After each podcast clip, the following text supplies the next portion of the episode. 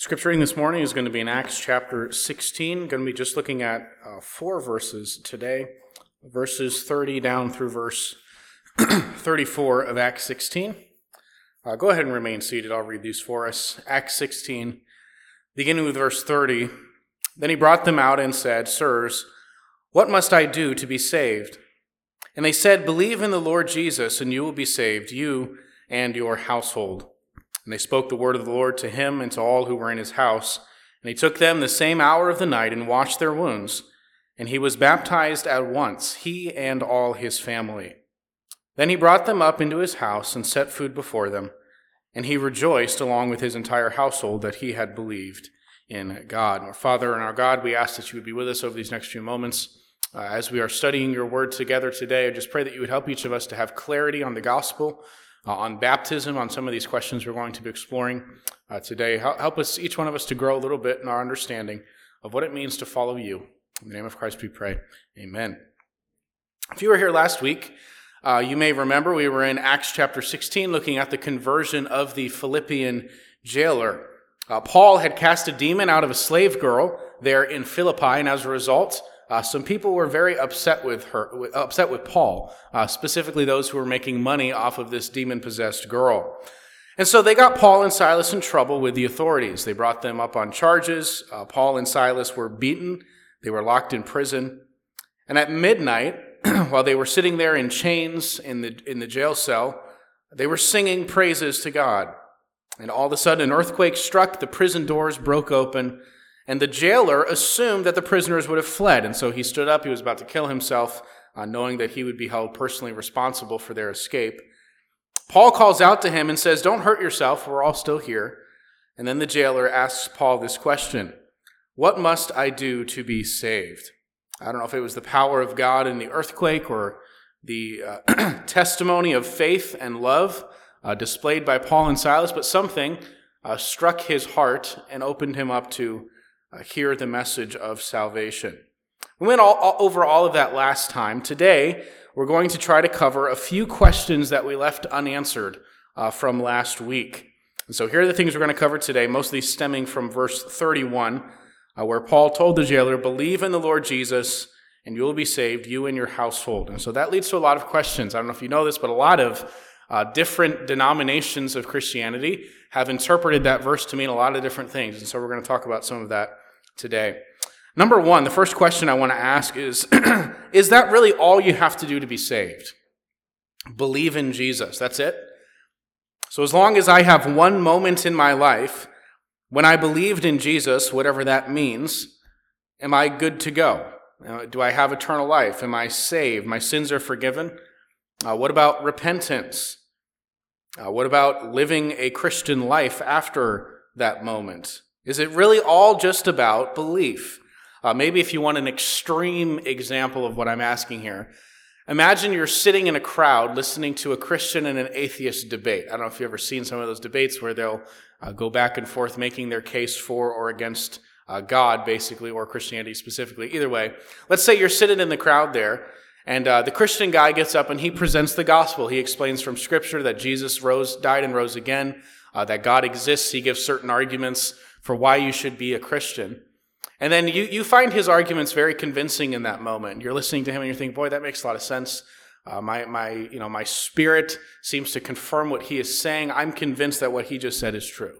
And so you say, yeah, I'll go along with that. So you have that moment of belief in Jesus. Then the atheist gets up and he makes his arguments. And uh, basically, in your mind, his arguments are better. Uh, he's disputing the, what the Christian just said. And so by the end of the debate, you leave the room and you're a convinced atheist. Here's my question Are you saved? Because you did believe for that moment. You believed in Jesus. So if that's all there is to it, is having a moment in your life when you hear the gospel, when you believe in Jesus and you're good to go, uh, that, that's sort of an extreme example of the question that I'm asking there. Believe in the Lord Jesus and you will be saved. Is that really all there is to it? Secondly, kind of along these same lines, but is this how we ought to present the gospel? Someone says they'd like to become a Christian. Should we respond by saying, oh, that's easy. Just believe in the Lord Jesus and you will be saved? Is that all we need to say? Because I don't know about you, I've never presented the gospel that way. I've had some people ask me before, well, you know, how do I become a Christian?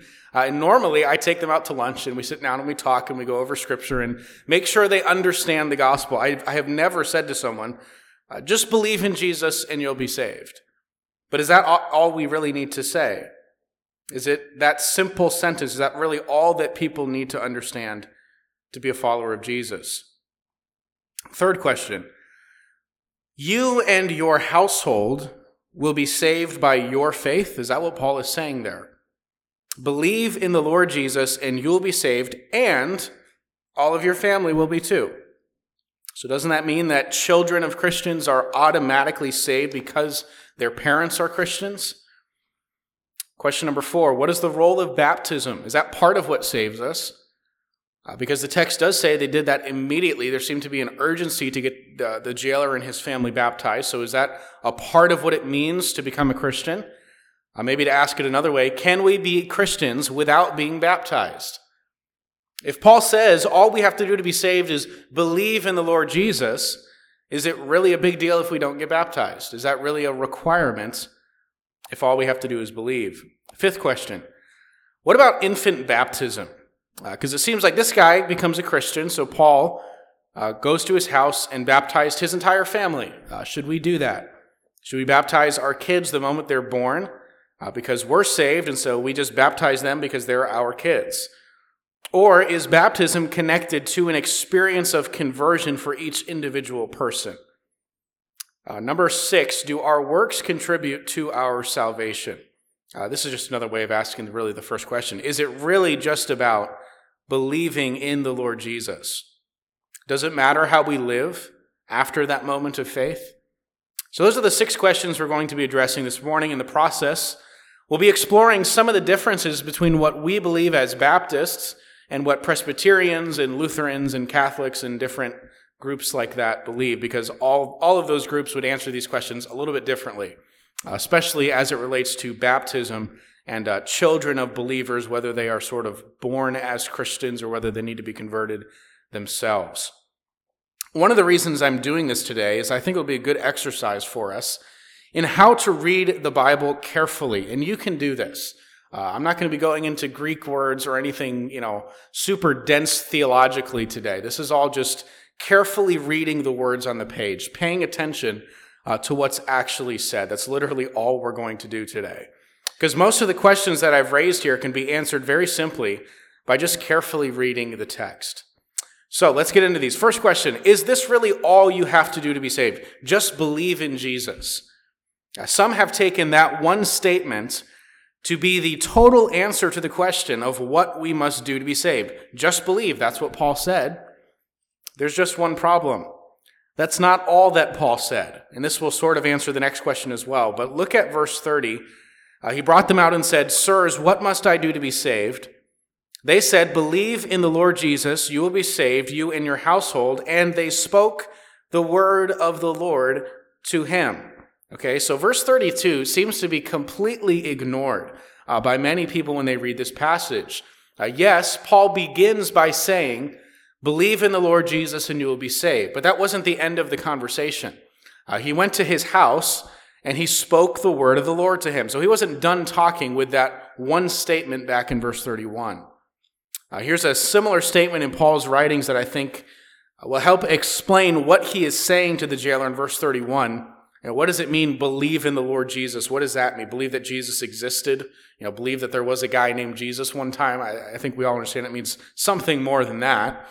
Uh, Romans 10, beginning with verse 8, Paul writes, But what does it say? The word is near you, in your mouth and in your heart. That is, the word of faith that we proclaim. So what's, what, what's coming in verse 9 is the word of faith that Paul proclaimed. This is what his message was to the lost.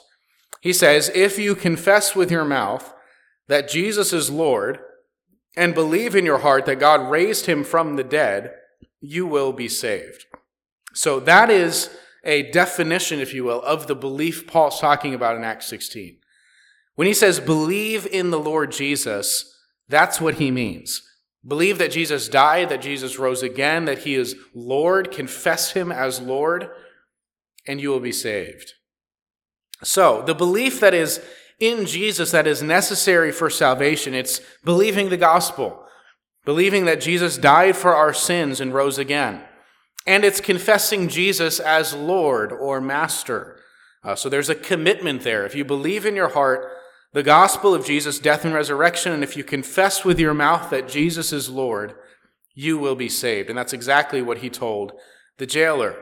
Believe in the Lord Jesus, and you will be saved. Then he went to his house and no doubt told him how Jesus died on the cross and rose again, how he is now reigning as Lord and King, and how we are all commanded to turn from our sins and submit to his rule over our lives. I think that's all there in verse 32 when it says that he spoke the word of the Lord to him. So this leads to the second question.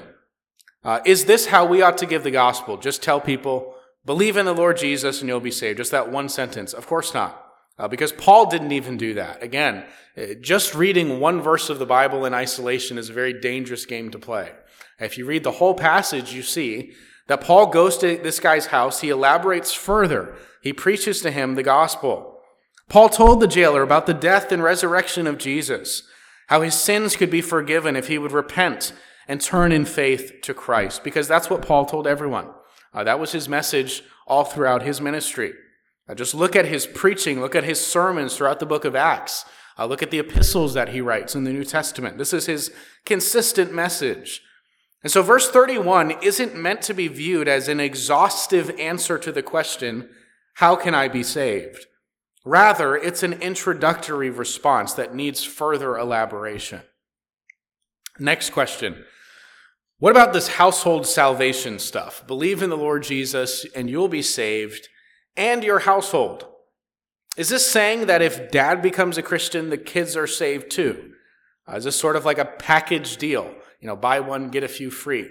Uh, again, verse 32 is crucial because if that were true, if it were true that by your coming to faith in Christ, your family would be covered by your faith, then Paul would have had no reason to go to this man's house.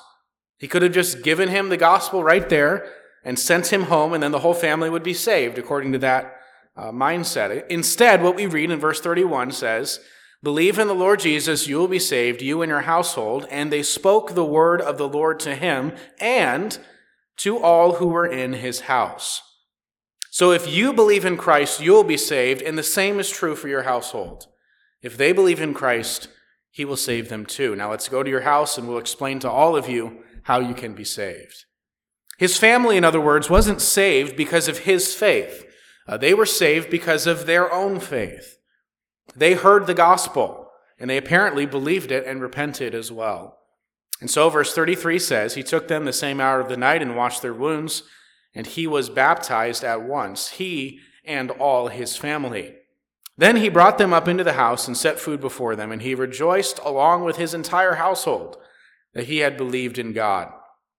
Notice the entire household here is rejoicing. And at this point, I do need to point out there's a bit of ambiguity in the Greek behind this phrase here. Uh, verse 34 in the ESV says that he rejoiced along with his entire household that he had believed.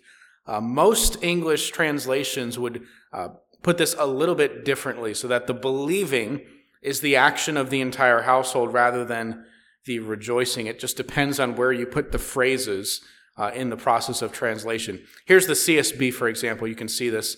Uh, it says, He brought them into his house, he set a meal before them, and rejoiced because he had come to believe in God with his entire household. I think that gets the sense of the verse better that the entire household had come to faith in Christ. They had all heard the gospel presented by Paul and Silas, uh, and they had all believed it, and so they were all baptized. And so to answer the question, no, uh, the family wasn't saved just because of dad's faith.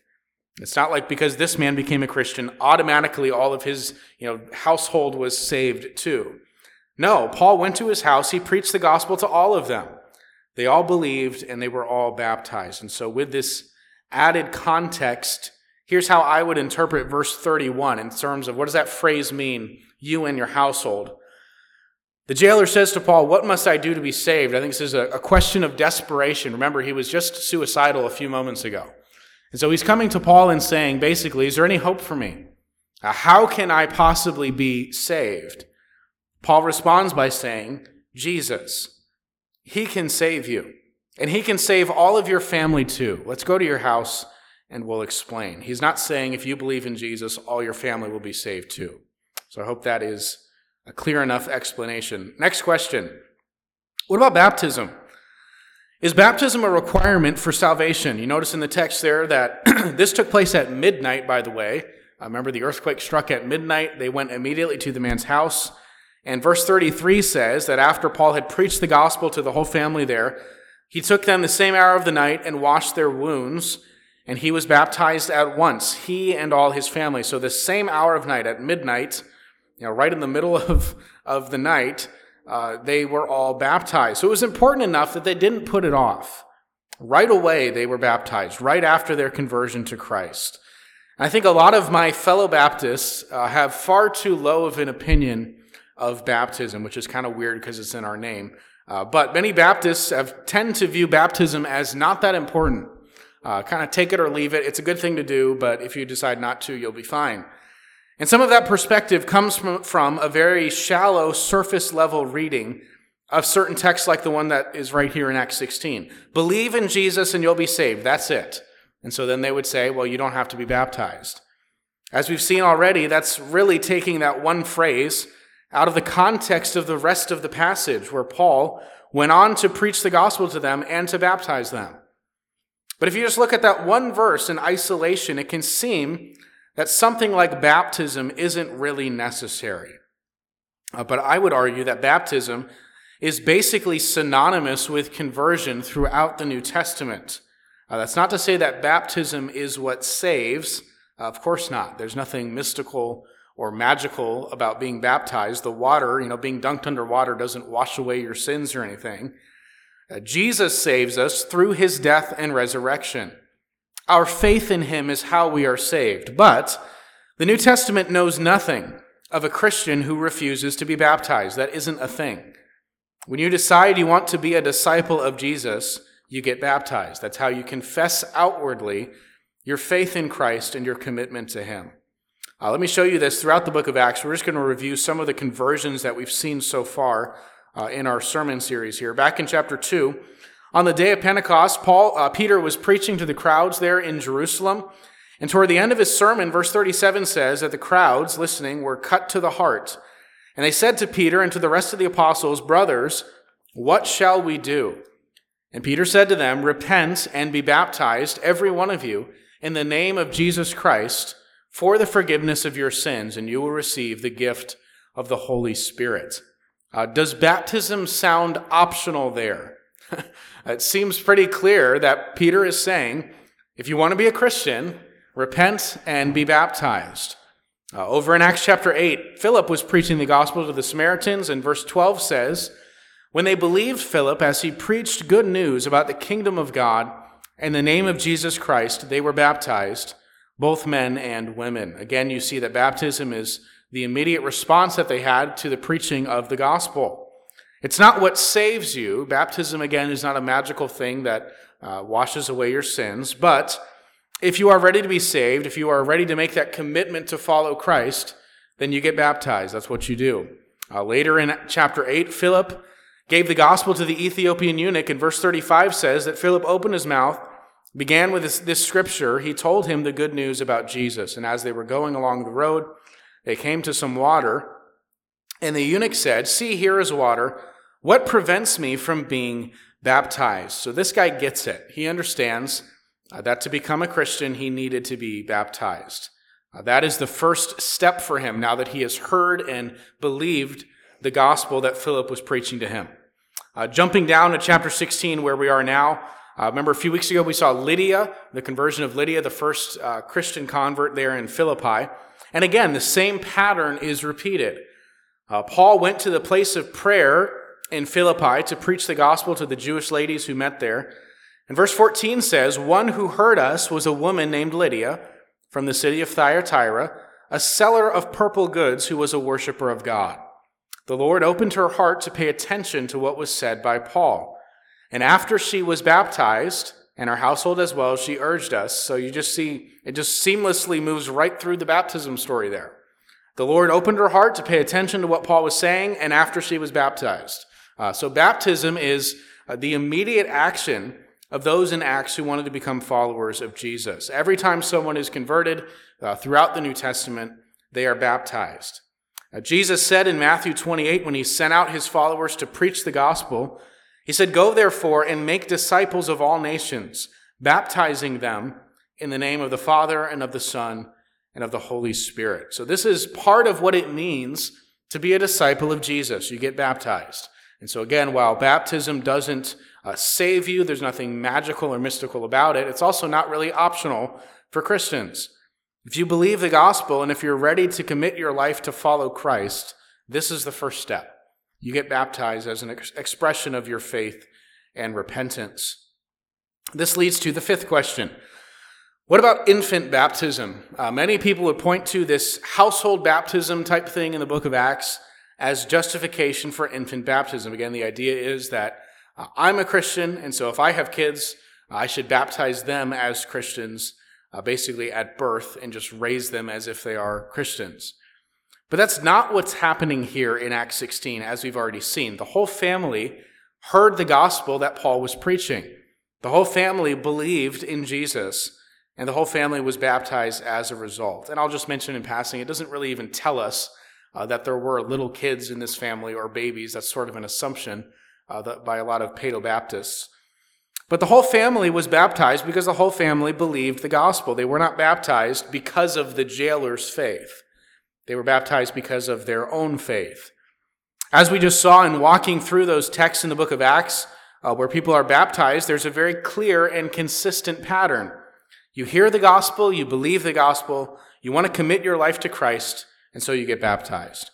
Whether it's the 3,000 on the day of Pentecost, or the Ethiopian eunuch, or the converts in Samaria, or Lydia, or the jailer, baptism always follows conversion. Baptism is given after someone hears and believes the gospel and is ready to be a, a disciple of Jesus. So, unless your six week old baby is capable of hearing and believing the gospel and confessing with their mouth that Jesus is Lord, uh, we're not going to baptize them. Because to baptize a baby is really to misunderstand what baptism is. Again, the water of baptism doesn't save you. It's an expression of your faith in Christ, your commitment to Him, which is why, in the case of children, uh, they should be baptized after they personally believe the gospel and commit themselves as disciples of Christ. Now that brings up that brings up other related questions, like at what age can children be saved? And to be honest, I don't have a good answer to that question. Uh, there are zero examples of children in the New Testament being saved, so we don't have any sort of model there. Uh, from my own experience growing up in a Christian home, I was taught the Bible from my childhood.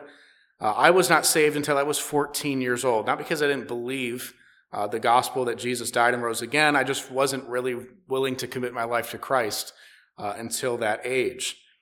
From my own experience, having known a lot of people who were born and raised in Christian homes, uh, I would say the average age of conversion seems to be somewhere between 9 and 15, uh, something like that. Uh, now, I, I, can't say for sure that a child at seven or eight years old can't be saved. I, there's no way for me to know that. Uh, these are difficult questions to answer. At what age can a child grasp the gospel? At what age can they repent of their sins and commit to follow Christ? I don't know. Uh, but I know for sure it isn't when they're first born. And so baptism uh, shouldn't be given until after that child has an understanding of the gospel and what it means to follow Christ. Uh, in case you're wondering, as far as our church policy goes, we don't have a particular age limit for baptism. Uh, I think it really depends on the child. Some kids at you know 10 years old are very mature and sharp uh, they take things seriously, others not so much. uh, again, for me, it was 14 uh, before I was willing to make that commitment. But I don't think there's a blanket rule for everyone. Uh, each child is certainly different. One more thing to say about this not everyone necessarily knows the exact moment in time when they were saved. Uh, in fact, for many of you here in this room, I think that's true for you as well. In my case, I do. There was a very specific moment in my life uh, when I repented and gave my life to Jesus and uh, really was drastically different from that point on. But that's not everyone's story. Uh, some people grow up in church or in Christian homes. They know and believe the gospel really from the earliest of ages, and so it's very difficult to pinpoint the exact moment when their faith became saving faith, uh, when they committed themselves to Christ as Lord. And so it may be that you have a story like that, uh, where you came to understand the gospel over time, and so you're not really sure exactly when your personal conversion was. And that's okay. As long as you believe the gospel now and are following Christ now, I don't think there's any, I don't think there's any reason to worry about uh, when that exact moment was. And so, in conclusion, uh, children are not automatically Christians just because their parents are. And children should not be baptized until they are capable of confessing Christ as Lord and understanding and believing the gospel of his death and resurrection. There's certainly nothing wrong uh, with raising your children to believe the gospel, raising them in a Christian home. Uh, we're told in Scripture to raise our children in the Lord, to teach them Scripture. Uh, nothing wrong with saying, As for me and my house, we will serve the Lord. But to baptize them goes too far uh, because we can't declare someone else a Christian. Uh, that's between each one of us and God. Last question here from Acts 16. Uh, do works contribute to our salvation? This is really the main lesson to learn from Acts 16:31. Believe in the Lord Jesus and you will be saved, you and your household. We are saved by faith in Christ alone. We don't contribute to our salvation at all. Now, that doesn't mean that we just go on living however we want. Those whom Christ saves will be different as a result of the Holy Spirit living in them. God forgives our sins, and He also transforms our lives over time. But our growth in obedience isn't contributing to our salvation. It's because we are saved. Uh, here's how Paul explains this in Ephesians chapter 2. For by grace you have been saved through faith, and this is not your own doing, it is the gift of God, not a result of works, so that no one may boast. For we are his workmanship, created in Christ Jesus for good works, which God prepared beforehand that we should walk in them. So Paul says we aren't saved by our works at all. Uh, Jesus purchased our salvation through his death on the cross. We don't earn forgiveness. It is an act of God's grace to us. But after our salvation, God continues to work on us. He leads us in his plan for our lives. So good works do follow salvation, but they don't contribute to salvation. We are saved by grace through faith in Christ alone.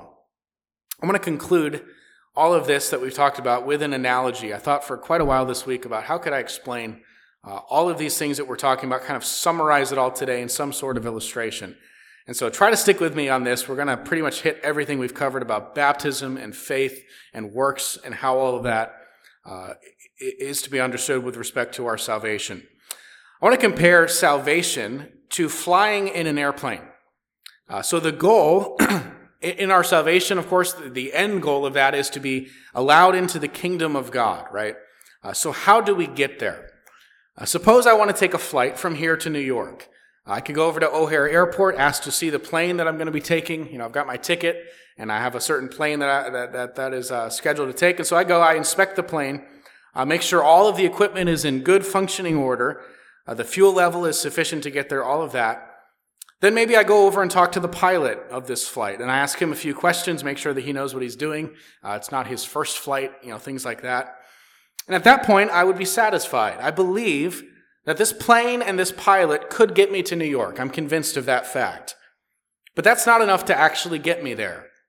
Just saying, I believe that this could uh, get me to New York is sort of like saying, I believe in the gospel. I believe that Jesus died on the cross, he rose again, and he offers salvation to us. I'm convinced that that is true. That's not saving faith. That's just mentally assenting to those facts. Because I'm not actually on the plane flying there. I'm just believing that in theory, the plane and the pilot could do the job. Faith is when you actually sit down on the plane and let it take you.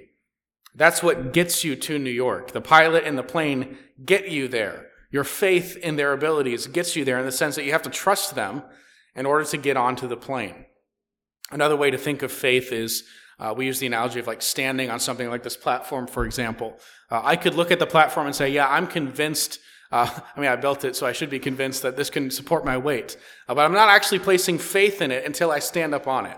And now I'm actually resting in it and there's, there's some skin in the game, if you will. I'm actually placing my confidence in these beams uh, to hold me up.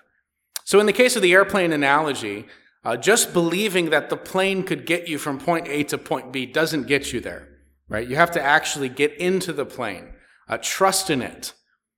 Works salvation would be like trying to go into the cockpit and help steer. Uh, you try that and you'll get kicked off the plane before it even takes off because you and I don't contribute to that flight, right? We're just along for the ride. And so when we try to add works uh, to, the, to the, the cross of Christ in terms of earning our salvation, that's like trying to go up into the, the cockpit of the airplane and try to steer and uh, flip a few knobs and switches. Uh, we, we don't add anything. In fact, if we try to add something, we're going to mess it up.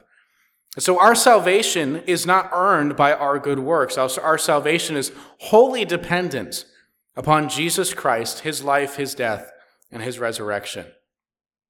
Baptism is sort of like buckling up. Uh, it's not really what gets you there, the plane does. The pilot flying the plane gets you to your destination. Uh, Jesus' death on the cross saves you if you place your faith in him, but buckling up is just what you do when you get on the plane. When you agree to take this flight, that's your first step. You sit down and you fasten your seatbelt. Uh, this leads to another important aspect of this. By choosing to get onto the plane, you're submitting to certain rules. Uh, that's sort of like repentance. It's not work salvation. Again, we're not helping steer. We're not helping the plane get there. We're not contributing.